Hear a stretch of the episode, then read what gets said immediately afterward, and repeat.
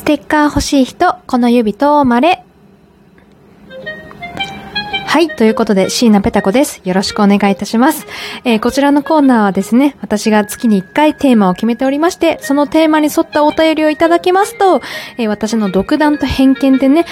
お便り対象を決めまして、ステッカーをあげちゃうぞというコーナーでございます。今回のテーマがですね、おすすめの漫画またはアニメを教えてくださいという、10月って、申し訳ない。テーマでございましたけれどもね、なかなか紹介しきれないということで、本当は1月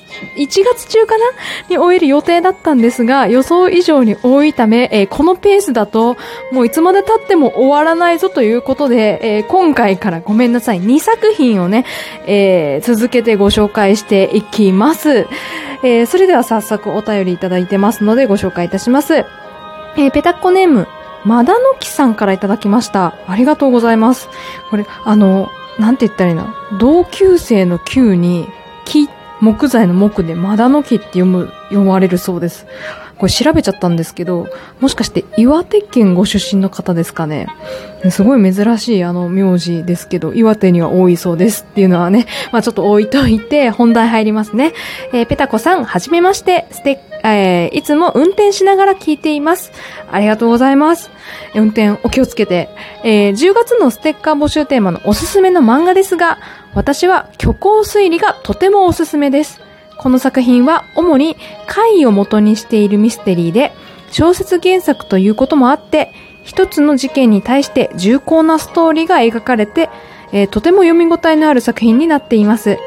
また、主人公とヒロインがとても癖のあるキャラになっていて、お互い特性を生かして事件を解決する姿がとても胸が熱くなります。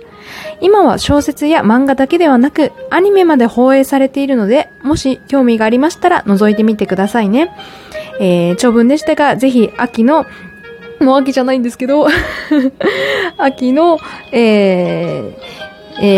鳥に虚構推理をよろしくお願いいたしますということでいただきました。ありがとうございます。私早速見まして、アニメをね、見させていただきました。1話と2話をちょっと見たんですけれども、私の方でもちょっと簡単にあらすじまとめましたのでご紹介いたします。あらすじ。右目と左足をなくした代わりに、知恵の神となった岩永ことこと、妖怪の肉を食べたことにより、不死の体と未来決定の能力を持つ、桜川九郎。この二人を中心に繰り広げられるミステリー。ということで、まあ、このお二人がですね、あやかし、まあ、怪絡みのトラブルを、一緒に解決していくぞという内容でございましたけれども、まあ、2話まで見て、なかなかね、かなりしっかりしたストーリーなので、重厚なストーリーってね、まだのぎさんもおっしゃってますけれども、2話しか見てないので、こう、魅力を伝えきれないと思うんですけれども、まずこの2話まで見た私の感想ですね。何はともあれ、ことこちゃんめっちゃ可愛い。ちょっとごめんなさいね。全然ストーリーとか触れられないんですけど、ことこちゃんはめちゃめちゃ可愛かった。まずそこ。しかもね、声が鬼頭あかりさんなんですよ。皆さんご存知です？鬼滅の刃の禰豆子ちゃんですよ。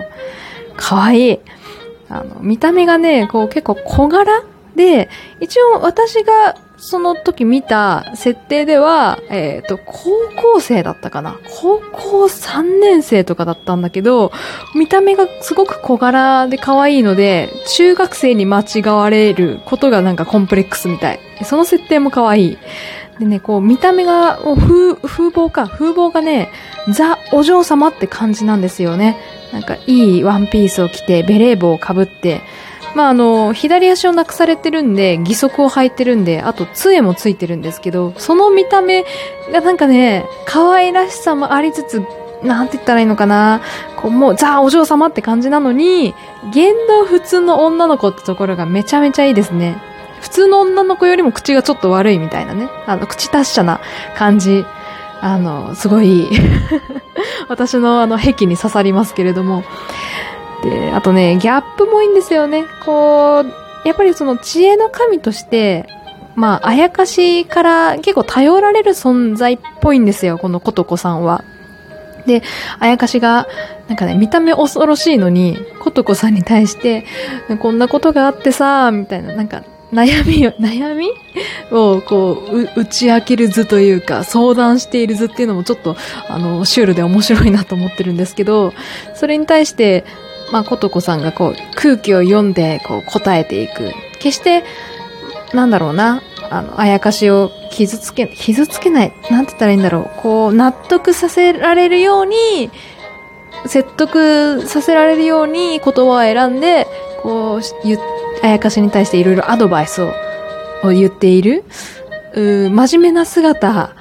を見せたかと思いきや、このね、苦労さんのことが好きみたいで、ことこちゃん。その、好きって、なんで私と付き合いなさいみたいな、その時の、ことこちゃんもね、そこはなんか普通の少女って感じで描かれていて、そのギャップもたまらんです。私の本当に癖が刺さってたっていう、こういう系弱いんですよね。そうそう、で、男の子の話してなかったな。クロウくんはね、大学院生だったかな。で、声がなんと宮野真守さんです。ありがとうございます。で、こう、まあ、見た目普通っぽいんですけど、クロウさん。まあ、不死の体を持っているってことで。ただこう、ビジュアル的に、まあ、普通の大学生と、ちょっと小柄な女の子。あのセットたまらんですよね。私、昔、ゴシックだったかなっていう推理小説、まあ、ラノベがあって、その組み合わせもね、まさに、確か男の子が九条くんって名前で、ちっちゃい女の子がビクトリカっていう名前だったと思うんですけど、これもアニメあったと思うんですけど、ああいうね、なんか金髪のちっちゃい女の子と、普通の男の子の組み合わせが、普通に好きということで、内容についてめちゃめちゃ熱くね、語りたいんですけれども、ごめんなさい、2話までだったんでね、内容までちょっと深入りできなかったんですけれども、普通に声も、あとイラストもね、すごく綺麗だったので、今後ちょっとこれも見ていきたいなと思いました。はい、また、まだのぎさん、どうもありがとうございました。続きまして、もう一つご紹介させてください。ペタッコネーム、大山さんからいただきました。お久しぶりです。気温の激しい季節の変わり目、体調を崩していませんでしょうか？さて、おすすめのアニメについてお便りします。私は、空よりも遠い場所をおすすめします。少し前のアニメですが、最近またテレビで再放送が始まり、見直しています。女子高生たちの青春ものですが、学校内だけではなく、失礼しました。学校内ではなく、南極が題材のお話。女子高生や大人も、それぞれの目的で南極を目指す。シリアスで感動する場面も多いですが、とても楽しい作品ですので、もし見たことなければ、ぜひ見ていただけたら、ということでいただきました。ありがとうございます。こちらも2話まで、しっかり見ました。まずこちらもあらすじ、喋りますね。何かを始めたいと思いながら、なかなか一歩を踏み出すことのできないまま、高校2年生になってしまった少女、玉木まりこと、きまりは、FF のきまりじゃないですからね、女の子ね、きまりは、とあることをきっかけに南極を目指す少女、しらせと出会う。ちょっと名字が読めない。小淵沢かな？小淵沢しらせと出会う。高校生が南極になんて行けるわけがないと言われても、絶対に諦めようとしなかったしらせの姿に、心を動かされたきまりは、しらせと共に南極を目指すことを、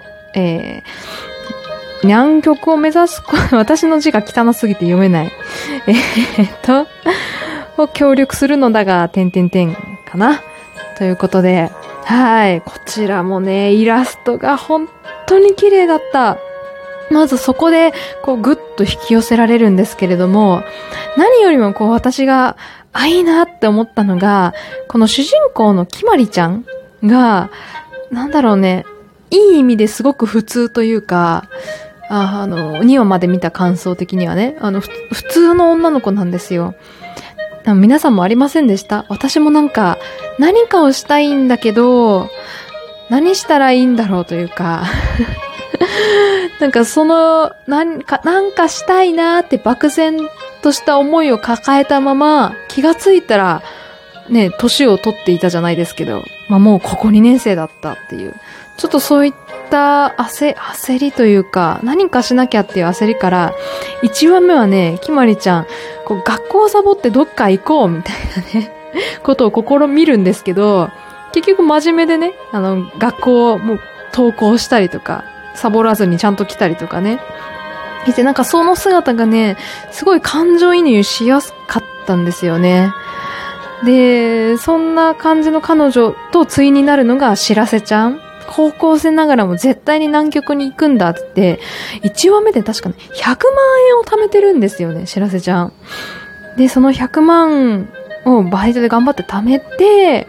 でなんとその100万円を落とすところから物語始まるんですけどなんかこう一見無口でクールに見えてるしらせちゃんがこう決まりに助けられた瞬間にありがとうっていう顔がめちゃめちゃ可愛かったです。今日可愛いしか言ってないなしらせちゃんめちゃめちゃタイプですね。ということで、こちらもなんか、部活の青春っていうのはよくありますけど、南極を目指すっていう物語ってあんまり、女子高生が、目指すところっていうのはないので、ちょっとこちらもすごい引き込まれる作品だなと思いました。ということで、全然時間が足りない、ちょっと、魅力をね、全然伝えきれてないんですけれども、ぜひ気になった方は、こちら、2作品、Amazon プライムで見られましたので、アニメは、ぜひ見てみてください。ということで、以上、椎名ペタ子でした。それでは、